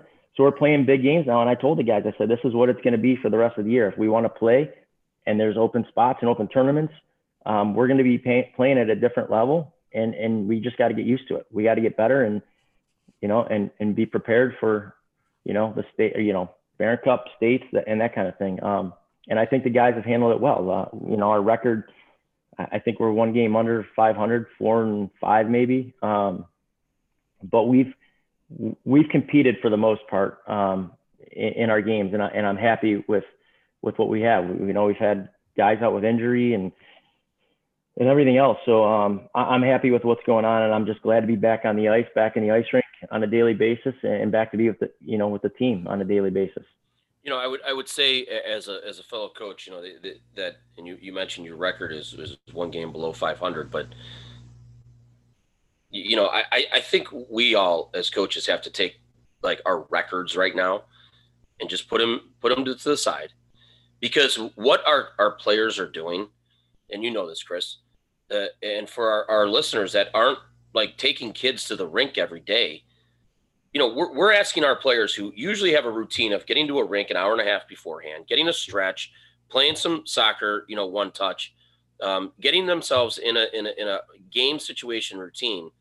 Now we're asking them, well, we're not asking them, someone else is asking them to stand outside until 15 minutes before the game time, right. rush in the rink, put your equipment on, and be ready to play in 15 minutes with a five minute warm up. So all of our kids on all these teams are, are, are doing an unbelievable job as 14 to 18 year olds of adapting to situations that are not normal for them. And, and Chris, you, you're raising high school age kids just like I am. When things aren't normal, oh God forbid, right? yeah, for sure. you know, sure. yeah. and and and they're just they're going with it. And and you know what? We can't I commend all of our players, all of our coaches on all these teams, whether it's basketball, wrestling, hockey, it doesn't matter. And I know I'm missing uh, sports um, that are just going with the flow and adjusting to something that's not normal so that we can just get out there and play. And, and I, I, I'd like to see the stat. I really would. I'd like to see the stat of second period and third period play compared to first period. Yeah, for sure. For sure. No, you're, I mean, you're, you're spot on. I mean, yeah these kids are used to just coming in and doing their own thing for, you know, 15, 20, 25 minutes before they go in the locker room and actually start getting ready for the game. Well, yeah, that ain't happening anymore. Like, you know, there's kids that are coming in with their bottoms on minus their skates, you know, yeah. you don't, you know, brings you back to mite hockey, right? When you're right. taking your kids into the rink, whatever. And all right, all we got to do is put his skates and helmet on and boom, he's out on the ice. Um, yeah, it's, it's, I, I agree. I, I think that's, uh, you know, I never really thought about that Just thinking about the second and third period. But you know, kids are probably finally just getting warmed up. They're just getting into the swing of things and and ready to roll. You know, I say I say to our I say to our kids all the time when we have to do this, we go in after the after the first period and get an ice cut. I'm like, all right, things are now normal now because we're getting an ice cut and things are now getting normal. You know, yeah. um, you can't steal that by the way. That's mine. If you steal it, it's it's a plate of Asian nachos every time that you. Uh, uh, where, do you get those at? uh, I don't know. We'll get to that. Don't worry. We'll get to that. We no, no, no. some restaurant that you always tell Eleven I to go with you. So whatever. Uh, no, but but but I mean, honestly, let's. I mean, you have you have uh, your own beautiful locker room at your rink. In a non-COVID time, if you had a let's just say you had a, a five o'clock game, what time would the kids get there? I mean, they're probably rolling in at three thirty. Right. Mm-hmm. Like, right just chilling, you know, doing, doing like I said, like you said, like doing their thing, like I taping their stick, just sitting in their stall, whatever. I being mean, with, being with their teammates. Yeah, and, being and with their teammates. And, and, and as hard as this is, that's another part of, you know, I mean, hockey's a, a, a, a kind of a, a, different breed when it comes to locker rooms, right? I mean, you don't have like in baseball or, or, I mean, football, you have your locker room man, there's guys that show up two hours before just to get the radio on, just to get the tape on their stick, just to get whatever, right? And yeah. and that's also taken away as well. And and they're adjusting to that. And I commend all these players for that. Yeah, absolutely. It's it is. I mean, you know, and and and it's rink to rink, right? I mean, one rink's a half hour, one rink's 15 minutes, we're 45 minutes. I mean, so it it just depends. And I mean, 15 minutes is not a lot of time, like you said. I we were at a we were at a rink the other night, Chris. Game was at seven ten. Both teams were standing out at the door at six fifty five. By the time every player got checked in, it was 7:05. And how in the hell do they expect these kids to get dressed in five minutes and on the ice? Right, right. I and, mean, the, com- and the compressors were down, so there was no. Uh, it was all dry cut. I'll just leave it that. I'll just leave it there. Oh, oh boy. Hey, hey, hey, but Open Skate went off without a hitch. Oh yeah, that's a, that's a crazy thing. Uh, don't both, even get me started te- now. Both both teams are V'd at the door. Okay, I don't care if this gets edited out. Both teams are V'd at the door. Don't edit it out. Why would you? And there's a steady stream up the middle of people going to Open Skate. Just right through you guys. Right yes. through us. Right through us. Wow. here's the best part. Here's the best part. You know, again, routine. Guys get there. Sometimes they have to use the restroom whatever they do in there is whatever they do in there, but they have to go to the restroom. Guys, both squads are trying to go in and say, our, our gear is outside. We just need to use the restroom. It was flat said to them, you need to pay for open skate if you want to come in. Wow. Wow. Yeah, that's so uh, every every every venue, like you said, is different. And I get there are rules. Don't get me wrong. I understand. And, and, and a nice woman that was at the door, she, she had an unenviable position of having to make these statements and say these things, but the rules right. I, you know, like you said, like I, I walked in uh, to a rink last week and I was five minutes early of when I was supposed to be in there. And she said, you can't come in for five more minutes. And I said, whoa, all right. Sorry. Like, do I need to do anything? Do you need anything? Nope. I just need you to go outside and come back in five minutes. I was like, we'll make that happen. yeah. And I, I don't know, but but anyhow, uh, you know, there's just adjustments that that I want. Uh, I, I really do want our listeners, and I want our the parents of our players, and and the people that that watch high school sports to understand the changes that these kids are making on a daily basis just to do what they love. And so, like right now, when we talk about records, whether you're undefeated, whether you're 500, whether you're below 500, I, I would I would just throw that all, all out the window and say these kids are doing really really well, really well, amid yeah. all the different uh, all the different variables that they have to they have to uh, do. It, listen, there, there's there's the, the, the days of us when we played of take of, of playing a game, taking a shower in the locker room, and then going out and getting something to eat with your, your buddies. They don't get to experience any of that. Yeah. It, it's no. it's 15 minutes in the locker room. You can't shower. You're a stinky mess. You gotta. Some some people walk out with half their gear on, like you said, and and, and you go home because the curfew's at 10 o'clock. Yeah, and you're right. I mean, like to, you know, to your point about how early would they get there, right? How late would they stay after a game? Yeah. Right. How late would they stay? They might not even shower for 40 minutes after the game. How, you many, time, eh, eh. how many times has the three of us said, "Let's go"? yeah, right. I, like I don't have all night. Like you guys, whatever you want to sit here, that's awesome. I think it's great, but I don't want to sit here the rest of the night. Yeah. Why? Would um, you, uh, did you have something going on, Chris? I mean, I you know back in the day I might have, but not anymore. I, eh, hey, they don't I, serve they don't serve the mimosas till nine a.m., buddy. I don't know what you're talking about. I I live a, a pretty simple life now. Well, to switch to switch gears, Jay, Jay, those sorry, mimosas were bottomless, though. By the way, right? Oh, of course, of course. Yeah, That's yeah, why yeah. he was there at eight fifty. You know, he had his routine too. Ten minutes before they start serving him, he was at the at the venue. Those were for Kelly. Uh huh. Oh, I know. I know. Okay, but she may right. she may have been the name on the order, but kind of like the name on the computer right now. Yeah. yeah, funny, funny. Well, I'm going to switch gears one more time and go back to the actual coaching and playing. Um, this is not an arguable statement. However, it's worded this way. What does it mean to you to have arguably one of the best programs in the state, year in and year out? And don't be humble. Well, I mean, I appreciate those uh, kind words. Um, you know, and, and obviously, but, but, they're but they're factual words, Chris. I appreciate that as well. Um, you know, it's number one. Um, I, I think, right. It obviously helps that we're in Rocky River. Uh, we have a rink in our own city. Uh, we have a great youth program. Um, so having a feeder program right there, uh, it makes it a lot easier. And uh, as long as I can PSP them, you know, to to ride the ride the bus here, it uh, Twice. you know, it uh, it, it helps, you know, and and and then the kids, like just the kids, they're they're they're always gr- a great group of kids. I don't I don't I've never had I've never said, "Oh my, this is this group you know, look out. Um, you know, we're in for it. Um, I've had a lot of large groups, um, which I don't know if that's good or bad. Um, you know, like last few years, I've had a lot of eight, ten seniors.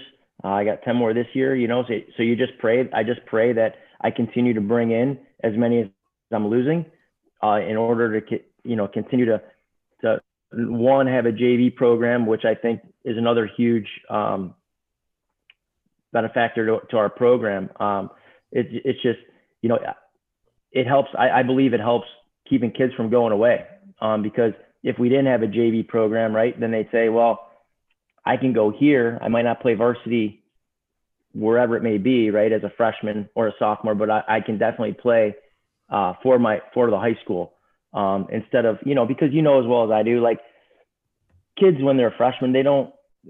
Some of them may want to go back and play for their youth team or their rec program, but most of them want to play for their school. Um, I, I, think it means a lot more, um, you know, wearing your school jersey. So, um, you know, it's just uh, like I said, I, I, think having our youth program here and and you know, trying to be as visible as possible in the rink, um, not only as an employee there, you know, but with the youth program. Um, like I said, we we've we used to work a lot, do a lot of practices with these kids, like our, our varsity guys um, but we've obviously had to get away from that, and it just it got a little difficult. Um, but we just try and be visible. I try and retain the kids that are in our program that are our residents, and, and just try and build off of that. I mean, you know, there's there's only so much we can do. Um, and then I have like I have a great coaching staff that helps me, and, and really, you know, it's not me. Um, it's it's it's our whole program. It's our whole staff. Um, and, and, like I said, they, they just help me and you know, I, I expect a lot. Um, I, I'll never forget a comment. Like we were, we had just won the Baron Cup and I was not happy. And one of my players looked at me and he said, are you ever happy? And I said, yeah, I'm happy, but it's just, you know, there, it's not enough. Yeah. You know, there, there's more, there's more to this. Um, you know, let's, let's continue. Let's get better off of this. And, and you know, they kind of just looked at me like I was crazy because we they had just won the Baron Cup and and here I am upset at them. Um, but you know, I, I expect a lot and, and the kids they know when to um they know when to go. They know when to when I'm a little bit loosey goosey and you know and they can get away with some things, but and it's not very often. Um, so I, I give a lot of I give a lot of credit to these kids too. Um, because they, they just come in and, and they kind of know you know what's what's expected and, and how to and how to go from there. I think one thing you didn't say, I guess, straight up is the culture you've built and created. And that's a hard thing for a layperson to understand. You know, you play hockey from the time you're young to most guys till they're 18 years old. And then they go into the, the senior leagues and the and the beer leagues and all that. That what you've created on a consistent level, Chris, and this is so damn hard to do, is you've created a culture where there is no doubt we could play you tomorrow night. I know what we're getting. We could play you Sunday. I know what we're getting. I could play you five years ago, 10 years ago. I know what we're getting. That's a culture. And that's did a hard know, thing to develop. Hey? Did you know when I was going to throw 22 out there in that overtime, though? I sure as hell did. you, you want me to keep, you want to, hey, let me ask you a quick question. 2013, you win that on a Wednesday. You have Thursday off, play Friday. Was that correct, or was it Thursday day off, Friday play? Saturday? No, no, no, no, no. They won it on a Tuesday. Okay, so you had two days off. Did you bag skate your guys the next day? Did you bag skate? Did you bag skate your guys the next day? Answer my question. No. I know the answer. Don't bull, don't lie to me. I talked to Dunks. He told me. so somebody must have started practice off on the wrong foot then. I'm sure. No, but it, it's a culture, it's Chris, in, and it's a it's culture. In it's it, it's a culture in the city of Rocky River. It's a culture in the youth program. You've you've you've done a hell of a job with that, and I commend you for that. Well, you, thank you. You and your staff, because I know you have a hell of a staff there. Thank oh, you. yeah. Well, hey, Cokes, uh, thanks for joining us tonight. Thanks for uh, giving insight of your background, uh, Rocky River High School, Rocky River Youth Organization, um, where you hope this program can continually go, uh, and you know, I, I really appreciate the talk on on the two uh, different divisions. I, I, think that was a good conversation that a lot of people in the state of Ohio need to continue to hear. Um, yeah, absolutely. So uh, stay healthy, my friend. Uh, we will see you soon. and uh, uh, we really appreciate you coming on. Good luck the rest of the way, and uh, we'll talk to you. All right, thanks, guys. Thanks for having me, and good luck to you guys. Thank you. All right, see you, Chris. See you, see you at the Bruco. This episode of the Ohio Hockey Digest On Air podcast is brought to you by the United States Premier Hockey League.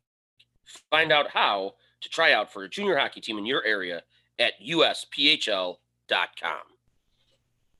It is so great to be talking about the NHL hockey and not have to be hypothetical conversation these days. Uh, the talk with Jeff Svoboda uh, from the BlueJackets.com uh, kind of really brought home uh, that the season is right around the corner and some really good information about what's going on. I, I thought it was I thought it was very interesting uh, that you talked about. Only four goaltenders uh, were in camp.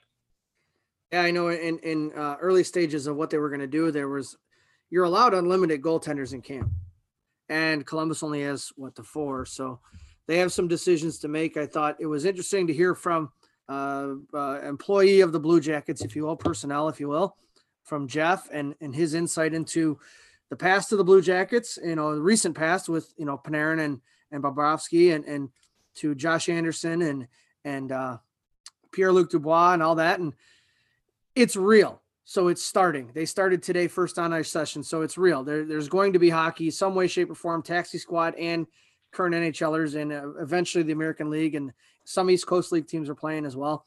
So it's it's good that I guess in an uncommon, unnormal era or time frame, I guess we're getting some sort of normalcy, whatever that may be. And it was good time to uh, it was good to catch up with Chris Cogan from Rocky River High School. You know, Chris, you know, we've had a long, long relationship with Chris uh, as good friends, and um, you know, he's in the long line of high school coaches that we've spoken to who are dealing with uh, different challenges, whether it's rink closures, restrictions, uh, even their own school administrators, uh, but doing everything they can to get the kids back on the ice and have some hockey season for them. And, and it was nice to catch up with what is arguably one of the premier programs in the state year in and year out. Yeah, Chris does a hell of a job. Uh, always has. Uh, there's no doubt in our minds that, that he will continue, and and he will. Um, just listening to his own battles of adversity over the course of this summer and, and into the fall, and now battling with his team through the COVID uh, pandemics and the shutdowns, the restarts, the shutdowns, the restarts. It's it's never ending in in the adversity level, and uh, again, Chris does a heck of a job with his organization over there, and he's always puts a good product on the ice. And we've been trying to get Chris on for a while, so I'm glad the logistics worked out this week. Absolutely, absolutely. Well, Uh, on the back end of the Christmas holiday, where we're normally unwrapping gifts, episode 35 just wrapped up, and it was a great show. We're going to continue to grow the game the best we can. This is On Air, the Ohio Hockey Digest podcast.